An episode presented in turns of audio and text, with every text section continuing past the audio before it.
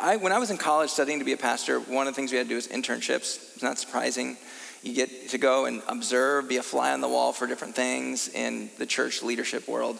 And one of those particular events I got to go observe was a was a elder board meeting. These are kind of like your board of directors for the church.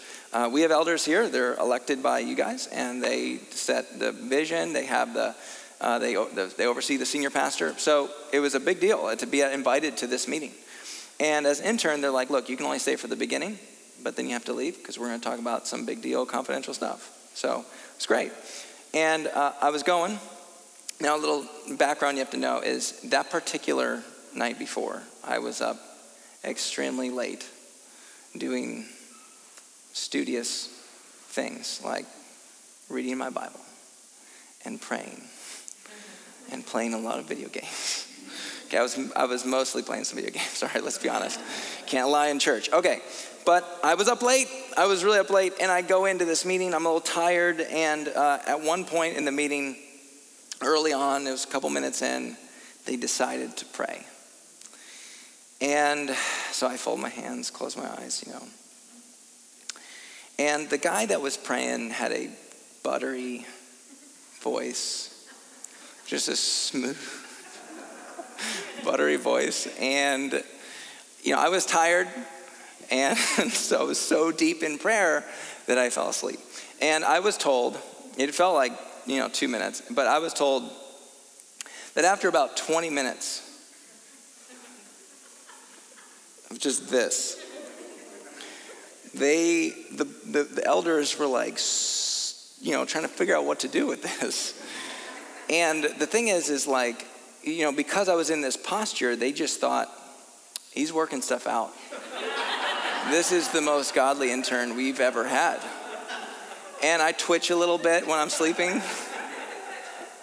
I mumble like non nonsensical, like pickle shoes, I think I said, or something. And I'm just there, and, and they're like, he's, it's, uh, we don't know what pickle shoes are. We should all probably pray for that. But I, what happened was, I, and I, so I start to wake up. And this is, was the kind of waking up that you do when you're like, you don't open your eyes right away but you're waking up, right? Like in the morning, you're like, you're not, your eyes aren't open, but you're kind of like, oh, it's morning. You can smell bacon or whatever it is. So like, I'm like waking up like that. I'm like, why are all these people in my dorm room? Why, why is my professor in my dorm room? and I'm like, oh no, I am not in my dorm room. And I'm like, and then you're like, well, where am I? Like, what, why, why, what am I doing? You're like thinking, you're trying to like remember the last thing you can remember. And then I'm like, oh no. So I realize where I'm at. And then you start going through stuff like, do I just, what do I do now? I just, I'm just thinking, hold on, what am I gonna do? What's the, what's the exit strategy? Do I just like pretend to throw up and run out of the room? it was like that bad. I don't know if you've ever been in a situation where you're like, I'm to pretend to go into cardiac arrest right now. That's what I'm to do. I have to create a bigger problem than this problem to not deal with this problem. So, so I, I just like, I had a plan, and so this is what I did. This is what I did. I just waited until there was a, like a lull in the conversation, till it got kind of quiet. And I just immediately opened my eyes and looked up at everybody, tried to make a scene. And they all like looked at me and I said, Amen. Amen. Mm-hmm. And they were like, well, the guy, one guy's like, he goes, puts his hand on me. He's like, are you okay? And I was like, I am now. I am great now. I'm fine now. but I should leave. I have some things to attend to in my life. So I left, and that was it. And then, and they, to this day, they think I'm the godliest guy they've ever graduated. And you know the truth now that I just fell asleep and then lied about it. So we're going to talk about prayer today. And if we're honest, maybe you never, you remember, never, maybe you've never fallen asleep in prayer. But you know, if we're honest, man, it's like it gets so busy. You know, like I don't have time, or you just you start trying to pray and you're like where do i start like what do i say and uh, we just we don't do it and look if there's one if there's one person in the bible that probably reserved the right to not set aside time to pray, like carving out of his schedule to pray, it'd probably be Jesus, right? Like, debatably, him just thinking thoughts is prayer, right? He's God. So, like, just a thought is a prayer. So, he certainly doesn't need to carve out time in his schedule. And yet, this is what we know of Jesus from Luke chapter 5. Here it is. This is what we know Jesus regularly, often, withdrew, paused what he was doing, and went into the wilderness for prayer. He set aside time and a place for it. I don't oh, man, do we do I don't know. We just reduce it to God thoughts, I guess, just thinking God thoughts is prayer. And part of it is, I don't think it's because we don't want to pray, or we're, we're if, part of it is we're all actually overwhelmed with the idea of like talking to God. Like, what do you say? Like, where do you start? He knows what I'm going to say before I say. Well, what's the, what do I do? What's the process? That's part of why I think we don't, we don't do it. So if we could just get some handlebars today on like how to do this, I think, I think we would do it. More of us would do it. I mean, let, us be honest. If Aaron Rodgers was like, "Hey, I need 15 minutes of your schedule. I would love your thoughts on the draft coming up." And the offense from last year. What do you think? Can I get your advice? You would tell that story for the rest of your life. If you, I mean, you would say, I got to, you know, Aaron Rodgers, I got to like five minutes, 15 minutes, got to tell him what I thought. And he listened. He actually heard me and thought, you know, made some points.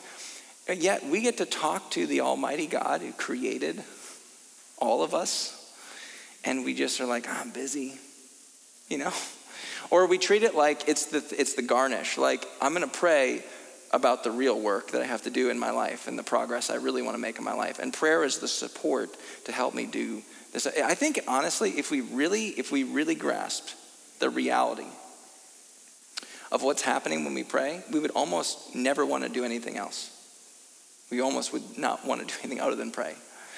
So let's, let's actually try to understand how to pray. And the reason we're doing this is because Lent is so often associated not just with fasting, but with prayer. Lent is a tradition, it's not in the Bible, but it's based on a portion of Jesus' ministry where for 40 days, 40 nights, he fasted. And in the ancient world, when they read that, when they read he fasted, they just know he's talking about prayer as well. You don't just fast and not pray.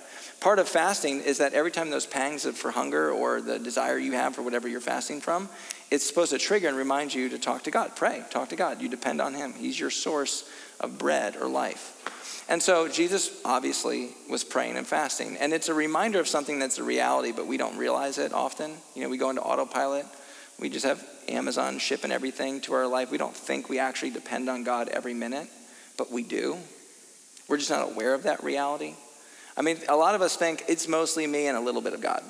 You know, a lot of us think my life, where I'm at, mostly me, and God, God helped a little bit. You know, that's what we think. But the reality is, is it's mostly God. it's like my, it's all God and a little bit of us if you want to do that. I mean, let's be honest. We could have been born on a mountain in Tibet, and no matter how hard you work, you're just, it's not going to change anything. So we are, we're given what we have because of God. We, we depend on Him for everything, but we don't realize it. We go into autopilot, and fasting is a moment or is a time when you can pause and remember every minute of my life is dependent on God, and prayer is a part of it. Well, Jesus taught on prayer. A few chapters after the whole uh, fasting time, he's teaching, and he actually teaches on prayer, and that's where we're going to be Matthew chapter 6. I'll start in verse 5. This is what Jesus says He says, And when you pray, do not be like the hypocrites, for they love to pray standing in the synagogues and on the street corners to be seen by others. Truly, I tell you, they've received their reward in full. But when you pray, go into your room, close the door, and pray to your Father who is unseen. Then your Father who sees what is done in secret will reward you. And when you pray, don't keep on babbling like the pagans, for they think they'll be heard because of their many words. Do not be like them, for your Father knows what you need before you ask Him. Now, before we get to the Lord's Prayer, which is coming up, and we'll teach on it, there's so much in this passage. We could do like a whole 10 weeks on prayer. But um, this particular section is Jesus saying what prayer isn't. Now, like I said, you should pray on your way to work. You should talk to God when you're cleaning the dishes, doing yard work. You should pray. All, I mean, you should pray all the time. But Jesus, again, he set aside time to do it as well. And when he did that, it was just him and God. It was just private, him and the Father. Now, here's what he's saying. Number one, if you only pray in public, if you only pray for dinner when your kids are around and you're like, well, it's a good dad mom thing to do is to pray before the food. If you only pray before the Bible study, if you only pray before the meet, if you only pray around people, and you never pray privately, that's the acid test. That's the litmus test, according to Jesus, of a hypocrite. And I know that, that word sounds harsh. You're like, ah, you call me a hypocrite. Listen, I have a huge heart for hypocrites because I am one and I've been one and we're all one. Okay, I'm a forgiven, recovering hypocrite. It is really, really hollow. If you're one right now, if you're like, I live this life out there, and then when I come to church, I pretend to be someone else, let me tell you something. I have a heart for you because that is a hollow life. You don't even know who you are. You're like, am I this person or am I the person at work? Am I the person at school? Am I? That's a that's a lonely. That is a lonely life.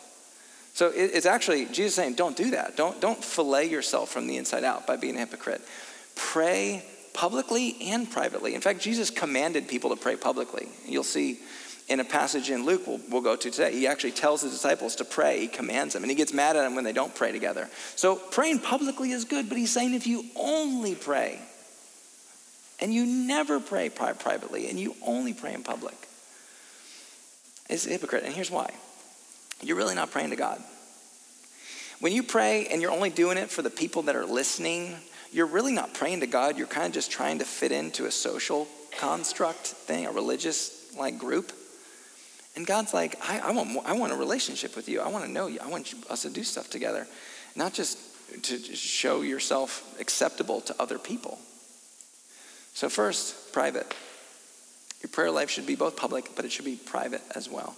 Second thing he talks about is this word babbling. That word in the, it might have been Aramaic when he said it, but in the, in the Greek that it's written, it really just means hollow words. It, it just means the words are empty. And here's what, here's what empty words are empty words are empty because they don't match up with what's in your heart. So if you're just saying certain words that are floral or flowery or kind of, you know, religious prayer words, it's empty. It's, it's babbling. And, he, and here's why because God hears the voice of the heart. That's the voice he hears, he knows it. And I, I, know you might be saying, no, I'm just trying to be respectful, I'm just trying to be honoring and reverent. Well, you can be reverent in here too. And, and the truth is, if you're trying to be reverent in here and you're trying to express that, that's fine. But if you're just trying to say things that sound good in your prayers, you're really just pulling God like a lever, like a vending machine. You're actually just trying to manipulate the divine. You're trying to say some magic words that you want to appease him with so you get something. You're really not talking to him. He wants more for that. He wants a relationship. He knows what's in your heart. So here's the key pray the real, not the ideal. Just pray what's real. Tell him what's down there. You can't deal with what's down there unless you bring it up here. It's hollow. Just anything else is hollow. So, I'm going to use these two words. They're not great, but they're, eh, they're two P words and they, rhyme, they don't rhyme, but they're kind of help, helping you remember. Private and passionate. The first two things we get is prayer needs to be private and it should be passionate. I don't mean feeling, I just mean from the heart. It's honest with God. Now, so that's, he actually starts out by saying, here's how not to pray. So that's the inverse. Then he says, here's how to pray. And this is the passage that some, many of you may know. It's, it's the Lord's Prayer. But here's what I'm going to do. Before we read it, I know this might catch you guys off guard a little bit, but I'm going to ask you something. Don't listen to the words. And I'm not saying the words are important, but we just read where Jesus says, if words don't match up with your heart, which God knows, then they're hollow. And, and let's be honest, some of us, even myself, we probably prayed the Lord's Prayer in a hollow, babbling way. You can babble the Lord's Prayer because it doesn't match up with what's in here. It doesn't mean anything to you. And so if you turn these words into just magic, like a magic uh, open sesame kind of thing, then they're just words. So what we're going to do here is we're going to read these words, but here's what I want you to look for. I want you to hear the voice of the heart behind the words. That's what I'm going to teach on. Jesus is saying, pray like this, not pray these exact words. So let's hear the heart behind the words, all right? The heart behind the words. Now, there's two major heart postures in this prayer, and I'm only going to read the first one because that's the first half of the prayer. The first half of the prayer is completely different than the posture of the second half of the prayer. So let's listen to the first heart behind this first half of this prayer. Verse 9. This then is how you should pray Our Father in heaven, Hallowed be your name, your kingdom come, and your will be done on earth as it is in heaven. So after the sermon, as is the case with every sermon I preach, people come up to me and they say, That was the best sermon ever. You don't need to laugh that hard. Okay. People will say, That was great. And then I'll go home and I'll feel great. And then my one year old, Elias, is going to come right up and wipe his sticky, drooling mouth on my nice jeans. And then at the same time, Adeline's going to spill her juice on the carpet, and I'm going to be on my hands and knees scraping it up. And then Elias is going to do something that's really gross, and then I'm going to have to change that. And then, and then Addie's to break a toy and be like, "Daddy, fix it." And Elias, I can't reach this. I'm to have to reach something for him. And what am I to do? I'm to do it. Why? Because no matter what my business card says, no matter how hallowed my name is at work, whatever.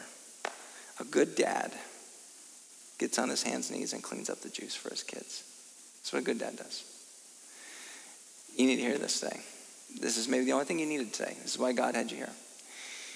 No matter how hallowed the name of God is, no matter how many Grand Canyons he's etched out on the earth and how many galaxies he's keeping spinning and alive and well in the, in the universe, when his kids call on him, when they spill the juice, how little it is, he's a good dad. He's the best dad. He gets on his hands and knees. He takes care of it. You ever wonder, man, is, is, my, is my stuff, is it too small? Like, I mean, the world's got problems. Look at 2020. The world has problems, right? It's big stuff. And then I come to God and I got stuff for him. Does he care? Is he listening? What's a good dad do? No matter what the business card says, the CEO mom, the CEO dad, when they get home and their kids need something, whatever it is, they're there. They're going to help them when their kids have needs. Your God, hallowed be his name. He is your father. He's your father. That's the first thing. It's like, God, how should we address you? Call me dad is what he says. And he's not just the dad, he's my dad, my father. See, when I introduce Elias and Addie, I might tell you, I might say, this is, this is my Addie, this is my Elias. And what, that's a term of endearment. They're mine, they're my kids. It's mine. That's so intimate. God doesn't want to just be the God, the Father. He wants to be your dad, our God, our Father. It's intimate, it's loving. He loves you. That's what he wants. But let me tell you something. Some of you, we got, we got that down. Some of us, we feel close to God. We know he loves us. But I'm going to give you the second part about this. Hallowed be his very name. Just saying his name. Hallowed. Other. Holy. Almighty. Nothing like me, as Isaiah 55 says, as high as the heavens are from the earth, so his thoughts are, and his perspective and his understanding is from mine. He is so almighty, so holy, so hallowed. And let me tell you something if God is just your buddy in your pocket, okay, that doesn't do you any good. And if he's just hallowed in this almighty, incredibly, enormously powerful God, and he's not your friend and he's not your, your, your father. That does you no good either. But if you just have the friendship without the lordship, you don't even begin to get to your real problems. Okay? If God does, if you don't have a God who can convict you, tell you you're wrong, tell you, tell, forgive you, then I mean you've tried forgiving yourself. That doesn't work, right? You're like I forgive myself. And you're like something inside you goes, you can't forgive yourself. You need God to say you're forgiven. Look, if you're, you're if you're just gonna be God, you are grossly unqualified for that job. You haven't even begun to get to your problems yet in your prayer. If God is not your Lord, if He's not the Almighty, powerful God that He is. Eugene Peterson puts it like this. I just want to give you a, a quote. I think this is summing up what I'm trying to say. He says it better. He says, Life's basic decision is rarely, if ever, whether to believe in God or not, but whether to worship or compete with Him. Let me tell you something. If you, if you skip that part, you feel better when you pray? I mean, is it make, uh, helping you? Like, God, like, I need this, I need this, I need this, I need this. Amen. Okay. And you go off, you're about your day, and none of it happens. You're like, well, prayer doesn't work. And you feel better. Is that even working for you? Listen to me. The first 50% of the Lord's Prayer has nothing to do with your requests. If you did that, I mean, think about this. If you did this 15 minutes a day, 15 minutes a day, and for half of those 15 minutes, do the, listen, some of you like, prayer doesn't work. You've not been praying. This is what prayer is. Half of it, nay, I mean, like, I think 99% of it is just showing up and just enjoying and noticing and acknowledging God and his enormous power and his almighty holiness and your position with him, your relationship with him, your access to him as your father, and focusing on his kingdom, his name, his will, 50% of the prayer. I gotta believe you do that. Prayer's gonna work. I, and if you're like, I don't know his kingdom, I don't know his will, it's right here. Spend some time then. Pray this thing, read it and then say, okay, Lord, this is what your kingdom's about. This is what your, your values are.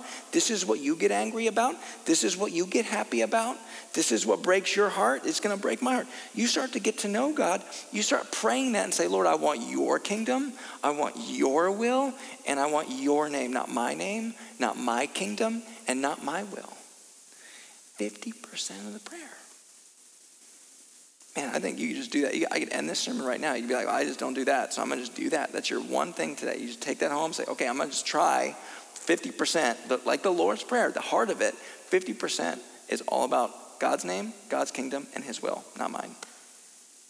I think here's what you're doing. Before you list off your requests, and we're going to get to it. Look, Jesus, He has requests. There's, there's a, you need to ask God for stuff. He wants you to. He expects you to. He wants you to. But if you skip this first part, I don't think prayer. I don't think prayer is going to work. I don't think it's going to help you. Not, it's not going to help you. It's not really even prayer. Let me tell you something. You need to collect your identity first before you request things. Collect your identity, all of it. The, the incredible Almighty God and who He is, and your position with Him as your son and as His son and daughter. Collect that first. Collect that first. Then we'll get to the request. I bet it'll change how you ask for them. It might even change what you're asking for. So let's get to it. Here's the request. These are the requests that Jesus gives us. This is just the next, the petition part of the prayer. Give us this day, give us today our daily bread, and forgive us our debts, as we also have forgiven our debtors. And lead us not into temptation, but deliver us from the evil one. Um, requests are important big, medium, and small. You got to bring all of them. Daily bread, that is a great example of something that could be a big deal or something that could be a small deal. Either way, the Bible's consistent. It's not bad. Again, He's your heavenly Father. Little things. Hey, Dad, can you get this for me? I can't reach it. Little. That's little. I can't reach it. Can you get? Ask Him. Ask little things, big, medium, and small. And let me tell you something. The more you ask God for your needs, medium, small ones, little ones, big ones, honestly, what's going to happen the more dependent you're going to be on Him? It's going to just turn your heart. You're just going to realize, like, I actually depend on God every minute of the day. And it will turn your heart away from being dependent on things that will fail you. It will, it will turn it. Let me tell you something. Here's what happens our bread we get our daily bread, then we're like, okay, I need some bread for tomorrow as well. So you try and gather up as much bread as you can. You're trying to gather, up, save up that daily bread that He's given you for like next week, so you don't have to, you don't need to depend on God. Let me tell you something. God will never lead you to a place where you'll depend on Him less. There, there's no, there's no like, one day I won't need God as much. he doesn't want that for you. Why would He? He loves you too much. In a good way, He's jealous. It says the Bible's jealous for you. Like, you know, if, if I told Hannah that I wasn't interested in her anymore and didn't bother her, that's a scary marriage, right? No, God's like, I want you. He's not going to lead you to a place where you don't want Him. So that bread, if you keep storing it up, diversify that bread portfolio, right? Got to diversify the thing and you know protect it, put like protection around it. What happens is you end up becoming not dependent on God to give it to you, but you start becoming dependent on your ability to maintain it and take care of it and store it and grow it. It becomes dependent on yourself. So asking God for your daily needs, not so much your tomorrow's wants stuff, but day, like today, what you need, going to Him regularly, asking. He wants you to ask because He's relational. It's not wishing. Wishing is different. You know, the, like wishing is like, I wish for this, trying to say magic words, getting something from God. Asking is just simply relationship. I'm dependent. God, this is what I need today.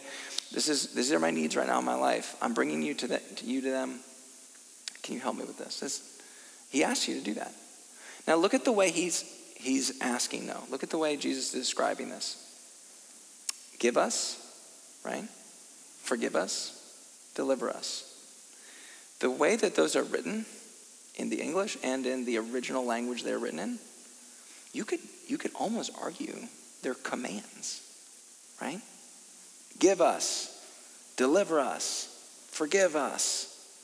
It's kind of can be kind of like you're bossing God around. And listen, I'm not saying God's your employee. But let me tell you something God expects you to ask boldly. Now, how can that be? We're supposed to be reverent, right? We're supposed to be reverent and honoring, know our place and our size compared to God. Let me tell you, you can be reverent and you can be bold at the exact same time. You can be reverent and bold in your requests at the same time. And here's the thing God expects you to. Why?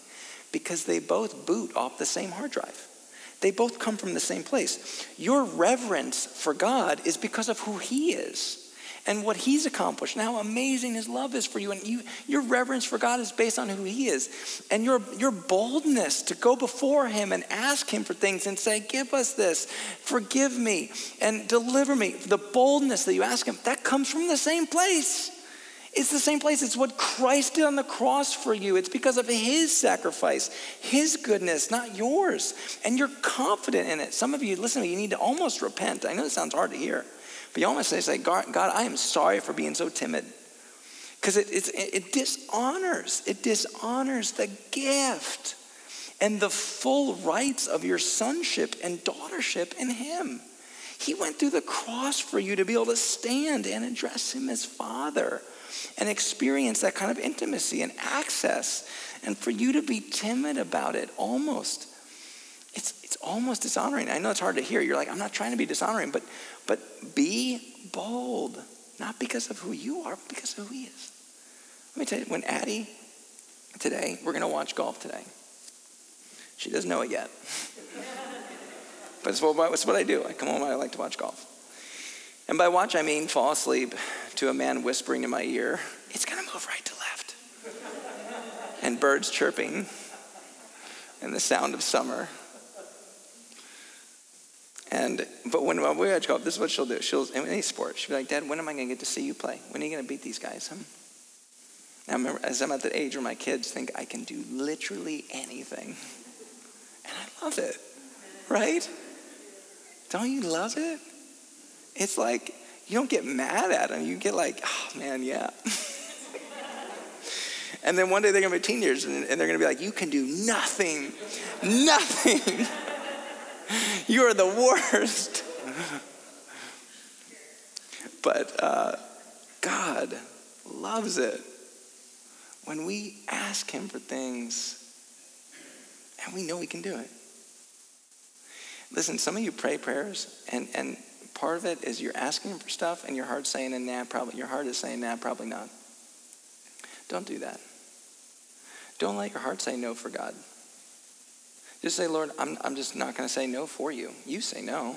You can say no, but I'm not going to let my heart say no for you. When I pray, I'm going to assume that you're going to say yes. And if you're not, it's going to be even better because no is always better if it's God's no. So don't let your heart doubt like that. Just, again, stand boldly in what God gives you. He's, it's his gift. Honor the gift. Honor God by asking boldly. So ask for things, bring your requests. And, and lastly, I'll say this, and there's a lot in the deliver and the forgiveness part, but what you're doing there is you're getting your relationships right. Ask for your relationships to get right. Let me, forgiveness is one of those things that it is the best way to right size you. When you ask for forgiveness and deliverance from, from temptation, evil, you're, you're a delivered sinner or a forgiven debtor. And that keeps you perfectly in the right place of mind. You don't think too little of yourself because you're forgiven. You, you need to hate yourself. You're forgiven. It's done, it's paid for. You stand where you are, right there, totally forgiven. But you can't think too much of yourself either, right? Because you're a forgiven debtor. Forgiven debtor, delivered sinner. You, you are delivered, you are forgiven. It just perfectly, if you struggle with thinking too low of yourself, it's not like you need to think better of yourself. You just need to know you're forgiven. If you think too high of yourself, it's not that you need to like think low of yourself. It's just you know you're forgiven. You're forgiven, you're delivered. This is how you right size yourself in your relationships. So, to recap here, you got to pray privately in addition to publicly. You got to pray passionately, meaning just, just your heart. Just bring your heart in. Be real about what's down there. And you got to bring your petitions to the Lord. You got to, you got to, you got to bring your, uh, you got to, you got to get your position right first. Bring your petition. Don't not ask God for stuff. Don't just think God thoughts and then I'm not to ask. Ask Him, but collect your identity first. Spend time there. God is both friend and Lord. And then bring your requests to Him, your petitions, and those are requests, and deal with your relationships as well. That's the way I'm trying to put this together for you. But what if God says no? You, know, you ever wonder if you're a second class Christian because it's really hard when God says no to an unanswered prayer? Let me tell you something. You don't need to wonder if you're a second class Christian because you grieve an unanswered prayer request. And I know that because our God gave us that example. Let's take a look. This is in Luke. This is Jesus praying right before he goes to the cross. Accompanied by the disciples, Jesus left where he had, you know, the Last Supper, in the upstairs room. He went as usual to the Mount of Olives, and there he told them, Pray that you will not give in to temptation. Walked about a stone's throw away. He knelt down and he prayed, Father, if you are willing, please take this cup of suffering away from me. Yet, I want your will to be done, not mine. I have a will. It's not this, but deeper than that, I want your will. Before you get to your requests, you have this moment where you have to tell God, Your will, not mine. You know what makes it a, just a little bit easier to do? Is to do that knowing that God actually prayed that prayer and said no to himself. He said no to his son. And the reason, the reason that the father said no to the son right there is because of you and because of me and because of everybody in this room. God said, the Father said no to his Son for us. So we know, we know that when he tells us no, when he tells us no, it's not, it's not to hurt us, it is actually for us because Jesus got told no for us. Jesus got told, Jesus had a prayer, and God said no to it. And his the cost of his no was way higher, way more painful than any no we'll ever get. And so we can trust and know and trust Him that when we go to Him and when we pray and we bring our requests, we can stand boldly, we can stand reverently, and we can also stand completely surrendered to whatever He says because we know and trust He loves us. Listen, you pray like this. You make this a part of your life. You know, I work out, I eat healthy, I do these things, but you know what I also do? I pray a lot. I pray privately. I make time to do nothing but talk to God. You do it the way that Jesus, not, I don't, I don't care about your way, it's the way I do it. Now. You do it the way that Jesus says this is prayer, this is how you pray. You do it this way. Let me tell you something. God may not change your circumstances. He might. but he may say no. But let me tell you what it will do. He might not change your circumstances, but he will absolutely change you in your circumstances. He will change you in them. He will deal with this. He will be here the deeper the pain gets, the stronger his embrace will get. He will deal here. You spend time the way Jesus did, at least half of it or more on who he is and your relationship with him and the confidence you have in just simply knowing him and him knowing your name and his power. You spend time there. He may not change your circumstances, but he will definitely change you